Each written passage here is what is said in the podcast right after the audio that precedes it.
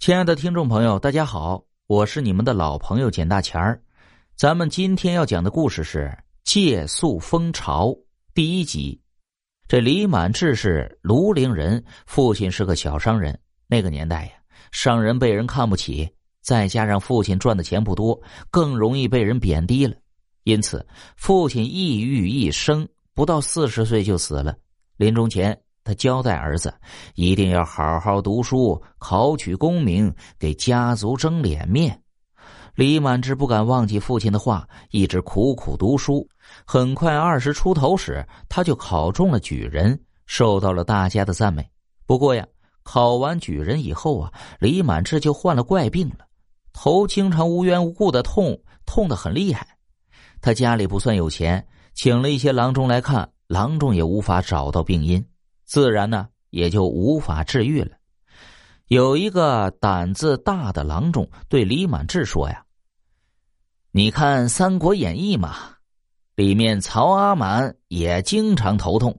神医华佗就说过，要想根治头疼，就得用锋利的斧头把脑袋劈开，取出风弦，方可除根。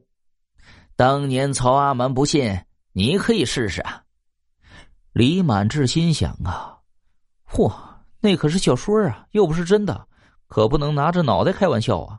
因此，他委婉拒绝。那郎中还满脸可惜和失望的表情，摇头叹气离开了。没办法，李满志只得一面读书，一面忍受头痛。有时候他痛得厉害，恨不得用脑袋撞墙，把脑袋撞碎。很快呀，就快要考试了。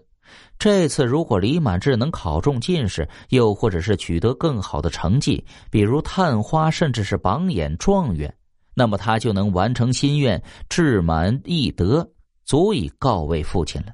父亲为他取名满志，正是此意。不过，万一考试时头痛发作，可怎么办呢？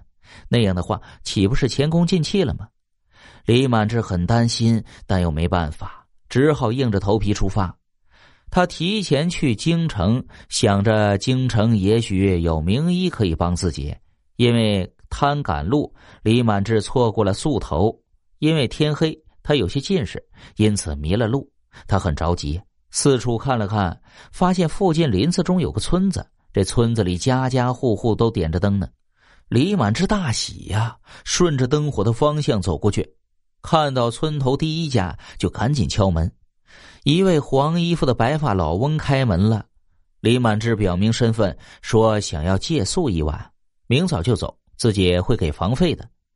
黄衣老翁哈哈大笑说：“哈哈哈，我家呀，就是什么都不多，哎，就是这房子多。你看到外面的房子了吗？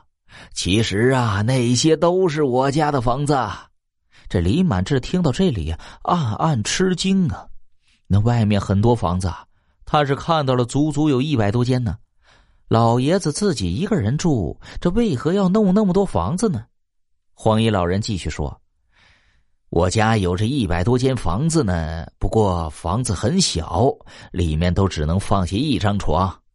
客人，你要是不介意的话，哎，反正够你睡觉了。”李满志觉得奇怪，但也不好多问，只好谢了黄衣老人。